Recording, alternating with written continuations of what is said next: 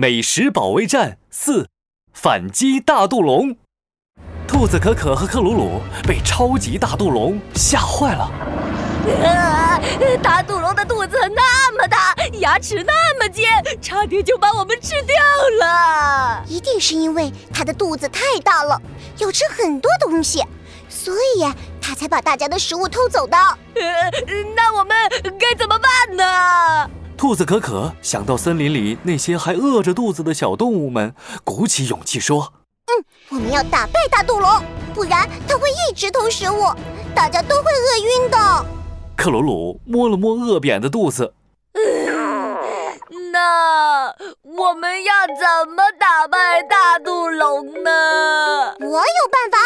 兔子可可凑到克鲁鲁的耳边一阵嘀嘀咕咕。好，我现在就变成超级大的怪兽，把大肚龙吓走。克鲁鲁用魔法材料做了一个超级大、超级可怕的怪兽气球，然后钻了进去。耶！哇哦，小可可，我可怕吗？嗯，可怕。不过你可不要被大肚龙发现你是假冒的怪兽呀。好嘞，我去了。啊！克鲁鲁撑着怪兽气球，摇摇摆摆的到了大肚龙的身边，正准备张嘴说话，没想到大肚龙打了一个好大的哈欠，把克鲁鲁的怪兽气球吹到了天边。怪兽气球计划失败。别担心，我还有办法。什么办法？我们做一个超级巨大的鼓，发出可怕的咚咚声，把大肚龙吓走。嗯嗯，这次一定要成功。克鲁鲁又拿出魔法材料，做出了一个好大好大的鼓。这个鼓这么大，啊，看来我们要滚着去大肚龙的身边了。好，我来滚。克鲁鲁滚着好大好大的鼓，再次来到了大肚龙的身边。就在这时，我叫！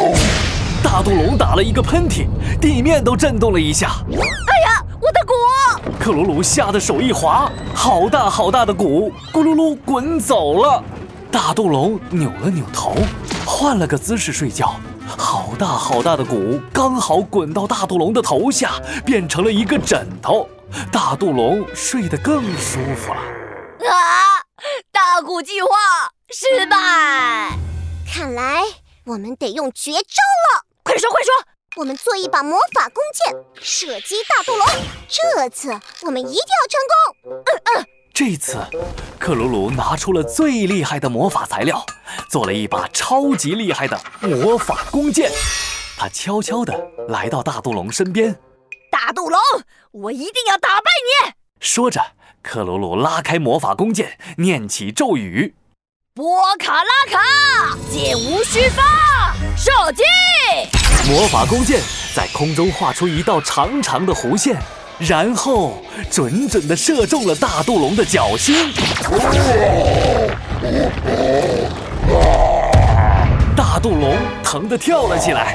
他张开大嘴巴，咔嚓一口咬断了魔法剑，然后咚咚咚朝着兔子可可和克鲁鲁冲了过来。别别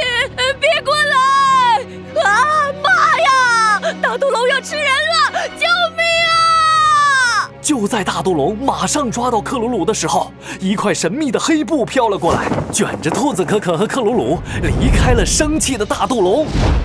是谁救了他们呢？